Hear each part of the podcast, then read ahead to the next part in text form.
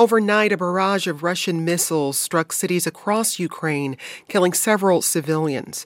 Russia says the wave of attacks are in retaliation for a border incursion last week that Moscow blames on Kiev. Ukrainian President Volodymyr Zelensky says the airstrikes damaged critical infrastructure and residential buildings in 10 regions of the country. The Zaporizhia nuclear power plant, occupied by Russian forces, lost power in Thursday's assault. That's according to the state nuclear operator. Now, experts are warning that a new phase of war is on the horizon, not just fighting on the ground, but a new wave of cyber warfare. In the past year, Ukraine has mostly been able to shut down or quickly recover from Russian cyber attacks. But new data from Google's Threat Analysis Group says Russia is prepared to worsen its cyber attacks if the war shifts in Ukraine's favor. These Russian cyber attacks could reach NATO allied countries, threatening cyber security globally.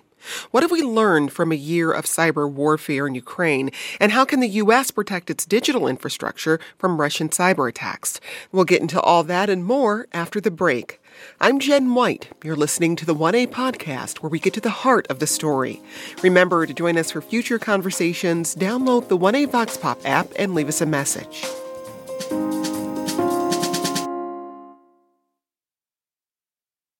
Let's get into the conversation. Joining us from Utah is Dina Temple Raston. She's the host and executive producer of Click Here. That's a weekly cyber and intelligence news podcast. Dina, it's great to have you back. Thank you very much. So, you and other intelligence experts call Russia's war against Ukraine the world's first true hybrid war. What do you mean? Well, one way, one way to think about it is that cyber warfare had previously been sort of a tool instead of a strategy. And now it's completely folded into the campaign itself seamlessly. So, so can I give you a quick example sure. that we reported on, and it'll kind of explain how the, the mindset has changed. So late last year, we did a story about a huge energy company in Ukraine called Naftogaz. It's the country's largest state uh, oil and natural gas company. And Russia had been trying, with mixed results, to hack into them for years, and for obvious reasons, because it would let them turn out the lights. So just before the war, Naftogaz calls in Microsoft and another U.S. cyber company called Mandiant, and they ask them to fortify their network perimeter, you know, to make the walls around their computer system stronger. And they do. And then the war starts, and all this malware comes in, and it keeps reappearing in their systems. And these passwords and logins continue to be stolen. And they start to think, oh no, we've got an insider threat. We have some, we have Russians inside, you know, Naftogaz. And it turns out that they hadn't accounted for occupying Russian troops folding cyber into their plan. So as the Russians were going into the eastern part of Ukraine, they were op- uh, they were occupying critical facilities in uh, Ukraine's infrastructure, you know, like telecoms and energy, and then they were plugging their computers into their networks from the inside. Mm. So they had computer geeks that were actually embedded with their occupying forces and they'd physically capture a data center, and then the computer geeks would plug in their systems.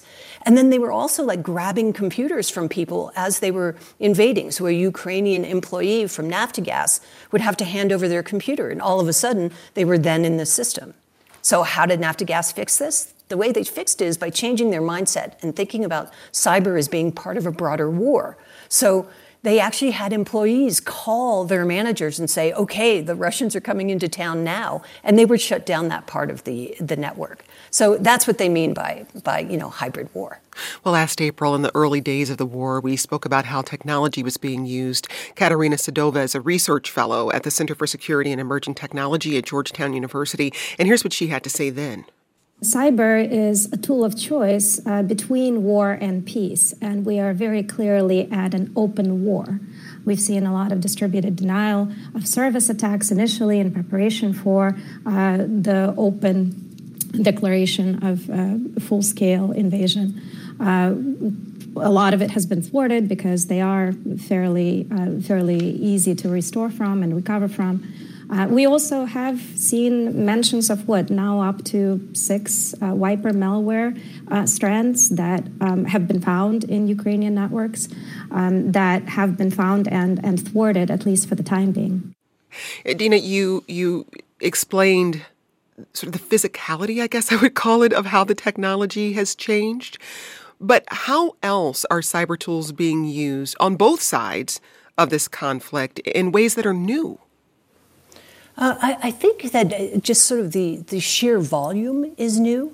There was a big report that came out from the Ukrainian. Uh, they have like a CISA, a, a, cyber infrastructure and security agency like ours. And the big report came out just this week. And they said that they've had uh, 1,000, uh, over a 1,000 critical and really high level attacks just in the past year. And, that's a lot, right? So that's part of it. And then she mentioned uh, wiper malware. And this is a new thing that's come out that we haven't seen as much of. Wiper malware, just to explain what it is, is it's it, basically think of it as malware that comes in and wipes your entire computer, wipes your hard drive, and then in addition to that starts to create havoc within your uh, network more generally. And it was around a little bit, but the kind of use of my, wiper malware that we're seeing now, we've never seen before. And when you talk about bleed over, which you talked about in your intro, one of the concerns is that wiper malware now becomes the norm as opposed to something that you're just using during war. A year ago, when Russia invaded Ukraine, cybersecurity analysts and Ukrainian military officials expected a Russian cyber attack that would cripple their systems, but but it never came, or at least it wasn't successful. What happened? Well, there are three theories. Oh, the first theory is uh, in bef- round about December, before Christmas, a team from um, U.S. Cybercom, which is sort of the the military computer geeks, right? They went to Ukraine and tried to help them protect their systems. And there's a sense that they probably found a lot of things that the Russians had sort of dropped on Ukrainian systems in anticipation of the invasion, and they very quietly pulled those things away. So when Russia, and I know it's much more complicated than pushing a button, but when Russia went to go push the button, the things that were supposed to work didn't work. The second theory is that, in fact, Russia was so sure that it was going to take three days to get to Kiev and depose uh, President Zelensky that they wanted, they didn't want to shut things down ahead of time or shut things down in a way that would turn the people against them, since they had to win the people over once that they had toppled, uh, once they'd toppled Zelensky. And then the third theory is that we've given the Russians a lot of credit for being amazing hackers. And, you know, she mentioned DDoS attacks. DDoS attacks are like the peanut butter and jelly of, you know, hacking. Is they're pretty simple. It doesn't take a lot of skill. So there's also this thought that maybe the Russians also aren't as big in cyber or, as talented in cyber as we've given them credit for. And one of the things that we've definitely learned is that Russians are really good at, at planning cyber attacks long term but they're not super creative in turning on a dime. And one of the things that the, the US forces are, are known for is this sort of evil genius creativity of doing things that people aren't expecting. They're not seeing that from the Russians.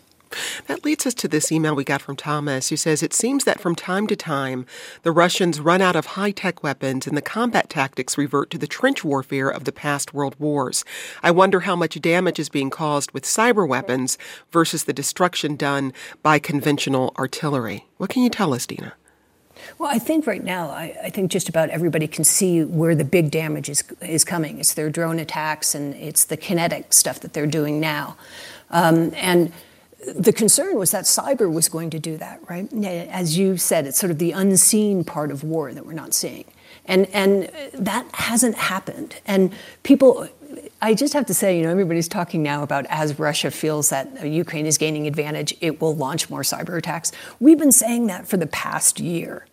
So the fact that the intelligence community is saying that now, we expect more, they've been expecting it from the beginning. And they were also, what's also very interesting about cyber attacks is that um, in a way, they're not as pinpointed. So if you hit a network and that network is connected to, say, Germany, all of a sudden you have gotten a NATO uh, uh, ally as part of the conflict. Well, for your podcast, click here. You spoke with Viktor Zhora. He's a Ukrainian official in charge of defending the country's computer networks and infrastructure. Let's take a listen. Ukraine witnessed the the most uh, disruptive uh, cyber attacks uh, in history over the last eight years. We were working hard on uh, strengthening our uh, cybersecurity infrastructure for, for the last one or two years. Uh, I suppose we were well prepared for this cyber war. So our army tries to stop the aggression on the land, and our IT army is doing the same in the cyberspace. Now we hear Viktor there mention a Ukrainian IT army. And not long after the war began, your team spoke with Yanni. He's a member of the IT army living in Finland, and he talked about why and how he joined. Basically, once I started hearing about civilians and children and uh, women and elderly getting uh, bombed or killed or starved, is when I basically decided that I have to do something. What was the sign up process like, or was there one? There wasn't any. That's the that's one of the big problems here. Actually, basically anybody can join in and start doing whatever. Dina, what more did you learn about this Ukrainian IT army and how it's fighting back? Well, so there are two, there are essentially two Ukrainian IT armies, right? There's one that's connected to the military, and that's the sort of more traditional one. But what they did at the beginning of the war is they asked for volunteers. Basically, think of it as IT professionals, cybersecurity professionals around the world to come and help them. And uh, Yanni, uh, he has an accent. He's actually from Finland. And he's one of the administrators of the IT Army. And when he says there was no sign up, it was basically everybody sort of gets into a chat room and says, okay, what do we do? And one of the things that they were doing early on was DDoS attacks. These are basically attacks where you flood a network with so much traffic that it, it, it, it basically goes down, right? And they're super basic. But one of the problems with this was because there is no real coordination, it's just all these volunteers across different time zones. Um, Yanni was telling us that they have some of their higher level hackers, say, trying to hack into, and this is an actual example he used, uh, the Russian uh, railway system. And uh, they'd be hacking this, and then all of a sudden it would be taken down by a DDoS attack by some of these sort of um, uh, IT army folks who maybe weren't as skilled. So there's, there's a term in, in cyber, it's called uh, script kiddies. Uh, and it basically means that you uh, can't really code very well and you kind of fake it and use other people's code and pass it off as your own. They're kind of the lowest level in, in, in the cyber world. So a lot of script kiddies joined the IT volunteer army, as well as a lot of people who really know what they're doing, people who are cybersecurity professionals. And the, the concern when you talk about what's going to happen after the war, the concern is that you're getting all these people who are getting new cyber skills because they're part of the uh, Ukrainian IT army, and almost like mercenaries who go and fight. You know, like when they fought in the Spanish Civil War, they, they go and fight. They've stopped, and then they have nothing to do. And so, what do they do instead? They find somewhere else to do this. And so, what we're doing is we're kind of training a, a global contingent of hackers, people who might not be that good at hacking, get all these skills, and then when this is, this is over, what are they going to do with that? Are we creating a whole sort of generation of um, hacking mercenaries? That's my concern about the IT army. Well, Dean, I'm also curious to hear in in this new age of the the hybrid war. If a Russian attack, for instance, a Russian cyber attack affects a NATO allied nation, what what does that mean? How do NATO allies react, even if it was not a direct attack, but just spillover from from sure. an attack against Ukraine? Well, actually, that's already happened in a, in a small way. There was a Viasat, which is how the U- Ukrainian military talks to each other, one of the ways that they were talking to each other. It, the Russians took that down. That was hacked, and it went down for a while. And of course, it was the w- way uh, people in Europe were actually using the internet as well. So there was that spillover. And so there was sort of this collective gasp like, what's going to happen now? And nothing happened yet. Uh, but part of the reason that we think that the Russians may be a little bit circumspect into the way that they're doing these cyber operations is because they're worried about that spillover. Because cyber is, it, it, sounds like it would be a precise weapon, but it's not. You don't always know exactly who's connected to what network.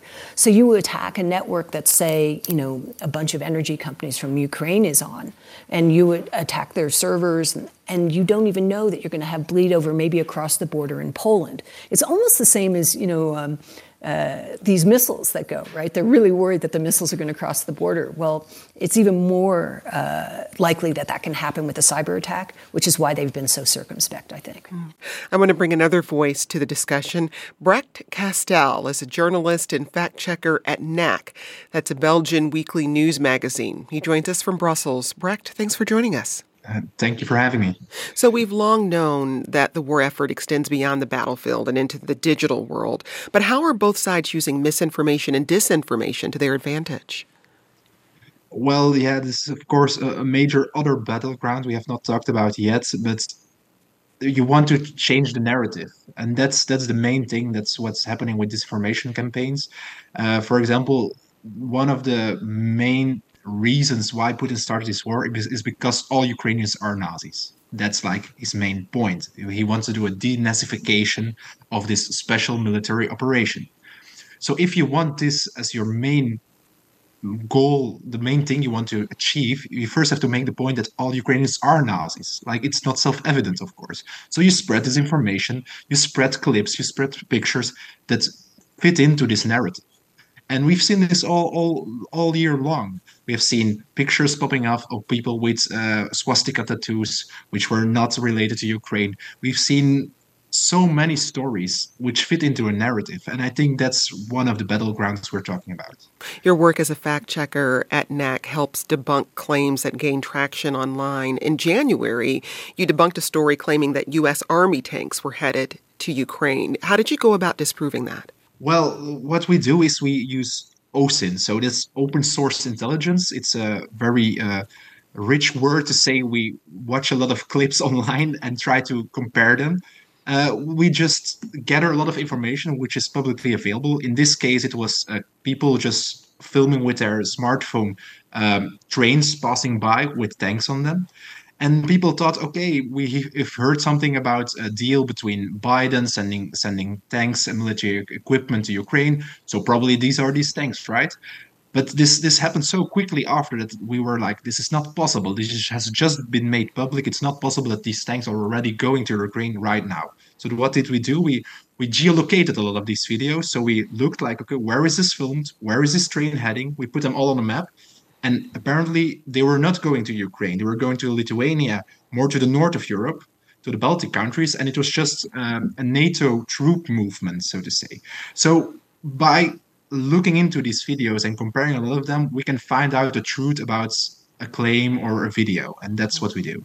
But Brecht, even in the process of debunking that claim, it is so hard to rewrite a narrative or correct disinformation once it's spread online unless someone's actively looking for that information. So once you've fact checked a story like that, how do you try to get it to reach as many people as possible? Yeah, that, that's a good question. We have some someone at who really tries to bring the fact checks we do to people who are doubting about this. So if you're on Twitter and you're saying like uh, these tanks are going to Ukraine, um, uh, this this is the case, then she will reach out to this person, talk to talk to him, and, and say like, oh, maybe you should read this article because it's not entirely true. So that's the way we, we try to do this.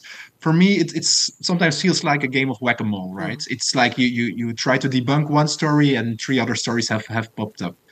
That's true, and that's sometimes uh, discouraging. But I try to learn people how they can do this themselves. Sometimes it's not so difficult. Sometimes you don't have to put 10 videos on a map and do a lot of in, in, investigative things. Sometimes it's just a really quick reverse image search to find where the picture is coming from. You know, it's not the case. So by writing these stories, by telling them, by explaining them on Twitter, we learn you and me and everyone who's listening to do these kind of things themselves. And that's i think is the power of osint of this kind of investigation that you're not uh, a powerless person and you can get overwhelmed by disinformation yeah true. But you can also do something yourself. You can try to re- do some research yourself and debunk yourself. It's not so difficult. And a lot of people are doing it professionally like me. Uh, a lot of people are fact checking as, as uh, professional journalists. But also volunteers are doing this. It's the same as Dina told uh, before the break. Like a lot of volunteers are joining in this effort, and that's great. Mm. Well, Brecht, how does the spread of disinformation affect the public's perception of the war? Yeah, that's that, that's that's hard for me to to like really give a, an overview on. But of course, it, it changed narratives, and and that's one point. So so people start build getting into this narrative. Another thing is that it's erodes trust, I would say, in, in, in, in mainstream media, for example, because you see so much things popping up and you don't know what's true, what's not true. So you start doubting everything. And that's, that's of course, very bad for democracy. Uh, because if we do, cannot agree on what are the facts, what's true and what's not, it's difficult to have a debate about these facts. And I think that's, that's, that's a major problem for us uh, I would not say in Belgium, for example, that it really has changed the narrative about the war, the disinformation campaigns, like it's not at that point. But certainly some people are just, uh, yeah, not believing anything anymore. And that's a big problem, I would say. That's Brecht Castel. He's a journalist and fact checker at Knack, a Belgian weekly news magazine. Brecht, thanks for your time. You're welcome. We're discussing cyber warfare. We'll be back with more of our conversation after this quick break.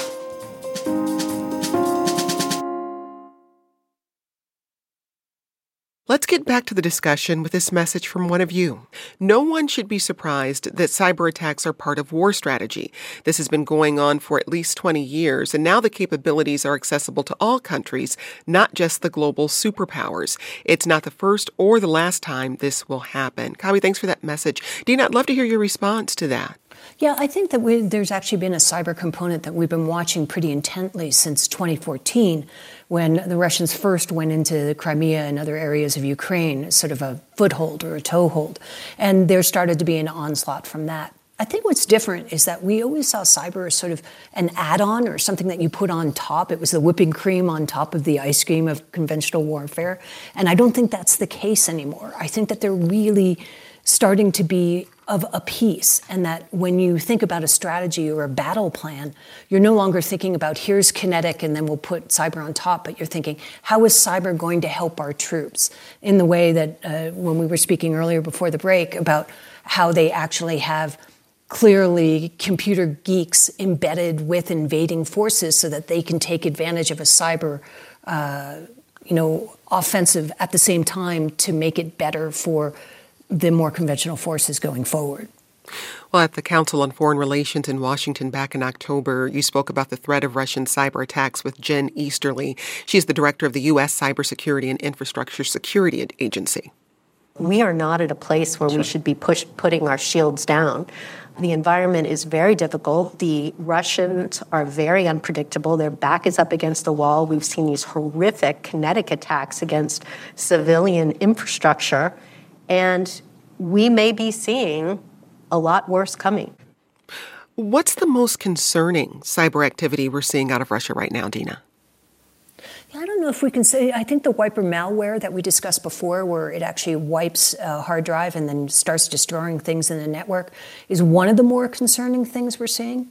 But I think a lot of listeners may not realize that there's a lot of stuff going on on the uh, on the fringes of the war, right? I mean, we're in Russian networks, and the rest of what Jen Easterly said in that quote was that that um, we need to realize that we understand the Russian playbook, and it's partly our playbook as well, and that means that the Russians are in our networks, we think, and they're always probing to see how they can get into those networks, and by that I mean infrastructure networks like power plants and water treatment, et cetera, et cetera.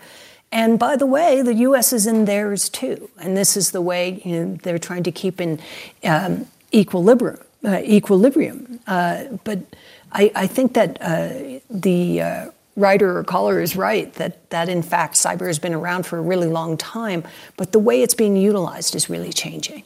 Well, and I wonder, Dina, you know, we, we talk a lot about technology and ethics on this show, and whether watching Russia's invasion of Ukraine and how cyber warfare is being used there, whether it's raising any questions or conversations about how the U.S. might use cyber warfare moving forward. I, I, think the ethical issue is something that hasn't been thought through. I mean, there are some cyber norms that have been set up but uh, you know there are war norms too. You're not supposed to bomb hospitals. You're not supposed to bomb civilians, right? So um, that ethical part of cyber just hasn't been ironed out. There's not a, a universal excuse me, there's not a universal understanding of what's okay in cyber and what's not. And I think that uh, after, as the war goes on, I think those conversations are going to become more stark because now we're actually seeing it in action in a way we haven't before. It was more a, a possibility than it was a reality. And I think that's changing the conversation a lot. And I think maybe one of the bright spots that is going to come out of this is that there will be some sort of norm setting when it comes to the cyber realm so that people uh, don't overstep. Hmm. What more can the U.S. do at this point to monitor Russian cyber threats? Uh, internally or in Ukraine or both? Both. both. Uh, well, there's something called endpoint detection. Endpoint detection is basically think of it as a big moat around, uh, you know, uh, a country, in the, uh, or an electronic moat where you're actually seeing everything come in and out of a country. And I think there's an education now that is happening with the war in Ukraine that you understand that you need to be much more careful about all, everything you do. Everything is connected now. And one of the reasons why cyber wasn't a big component before is because not everything was connected but now it is. And now you can break into, for example, they talk a lot about supply chain. Well, it works also in cyber, right? You could break into a, a you know substation of a an an electrical power uh, grid and you break into that substation and that gives you access to the entire network. So everybody has to be careful. It's not just the big Naftogaz company. It's not just PG&E. It has to be everybody who possibly has a connection to them. You know, the big uh, hack that got everybody thinking about hacking was Target years and years ago. You remember? Yeah. And the way that they uh, the hackers got into Target and stole and stole all those credit card numbers was by actually getting in through a supplier who did their air conditioning. So I think that what needs to be uh, understood is that um, everybody is a weak link now because of the way things are are connected. And so everyone has to have more of this sort of cyber alertness. It's kind of what we're trying to do with the podcast is that people always thought that cyber was too technical. And we go a long way to telling stories about cyber so that it's not about the technicality, it's about how everybody has to be involved now. And that um, it's not just the big companies that they're attacking anymore. It's your school, it's your city hall, it's your hospital, it's you know the mall, it's your dentist. And uh, so it's not somebody else's problem anymore. It's, it's all of our problems. As we said earlier, experts warn that a large scale debilitating Russian cyber attack could affect NATO allies. We, have talked about the U.S. and some of the protections uh, they're trying to put in place, but are we seeing coordination among the NATO allies? Very much. So there's something called the Five Eyes, which is basically uh, uh, English-speaking countries who who share their intelligence, and uh, and what we're seeing is that people are starting. They share information in a way that they never have before. This was one of the things that came up at that Council on Foreign Relations uh, session that I moderated with Jen Easterly and with the head of Cybercom and NSA, uh, General Paul Nakasone. What Ukraine has done is allowed a lot of people who were having different conversations about cyber to start having the same conversation about cyber. And they're setting up units to where they're saying, we're seeing this in our networks. Here, we're going to put it out sort of uh, as an all call to say, we're seeing this. Are you seeing this too? And there's a lot more sharing of information among the allies in terms of what they're seeing in their networks so that everybody can protect against them. And they're being much more vocal about it. And I think that is one of the, another one of the really big changes that we're seeing post invasion of Ukraine is that uh, the sharing of information is making everybody stronger. And it's a, a, they also have something called defend forward, which is something that the NSA, it's sort of a, their motto for the way that they're dealing with cyber. And what it means is you go forward to try and find the enemy instead of letting the enemy come to you. So you go and you look in their networks and see what they're up to so that, and you, you help, say, allies see what they're up to in their networks. That way you can anticipate better. And it used to be we were more s- sitting back on our heels and it had the moat mentality that we'll just make sure they don't get in. Now they're going far forward with hunt teams to find what they're testing so that there's a preparation for it before it happens.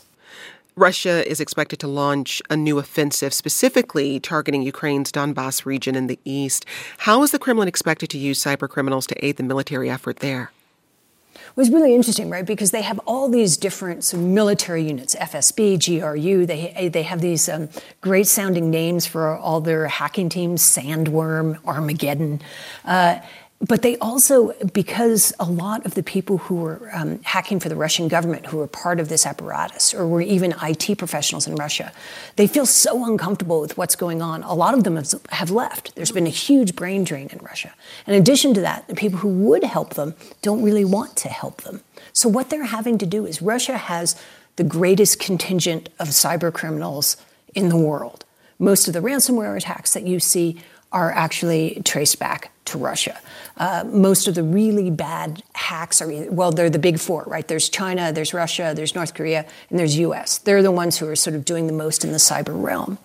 And so what's happening is that Russia is basically saying to cyber criminals, hey, we need your help. And we're not going to arrest you, even though we know you're stealing cryptocurrency, even though we know you're taking hospitals for ransom to, and locking up their networks. Instead of giving you a bad time about that, do us a favor, do this. And now they're adding to the war effort. Um, there's always been a sort of gray. Uh, grayness to how much Moscow was ever going to crack down on these ransomware criminals, but now they're using them as part of their offensive. And I think we're going to see more and more of that. Dina, I'm curious to hear what you'll be monitoring in, in the weeks and months ahead. Well, we're definitely monitoring you know, ransomware attacks and whether those are going to kick up because those have deniability. So, uh, right, so uh, Russia could ask cyber criminals to target certain things and say, hey, it wasn't us. It was just these uh, cyber criminals. We have no control over them. So I think we're going to see an uptick in that. Um, I don't know that we're really going to see, I know the intelligence uh, is saying that there's going to be a new onslaught of cyber attacks, but I think the Russians are doing what they can. And they have a very limited, one of the things that came out of the Ukraine report that came out uh, this week was that they have a really limited pool of talent and that pool of talent is being stretched to its limits. And because of that, I, am not sure we're going to see. Maybe they'll get lucky. Maybe they'll get into something that that uh, is vulnerable that people didn't anticipate. That's all you. You only need to be right once, right, to have a really big attack. But uh, I don't know that we're going to see a huge difference in cadence. But if it, if you continually try to attack something, sooner or later you might get in. And I think that's what we're going to see. And Dina, in terms of how the U.S. moves forward in this area, what are you watching for there?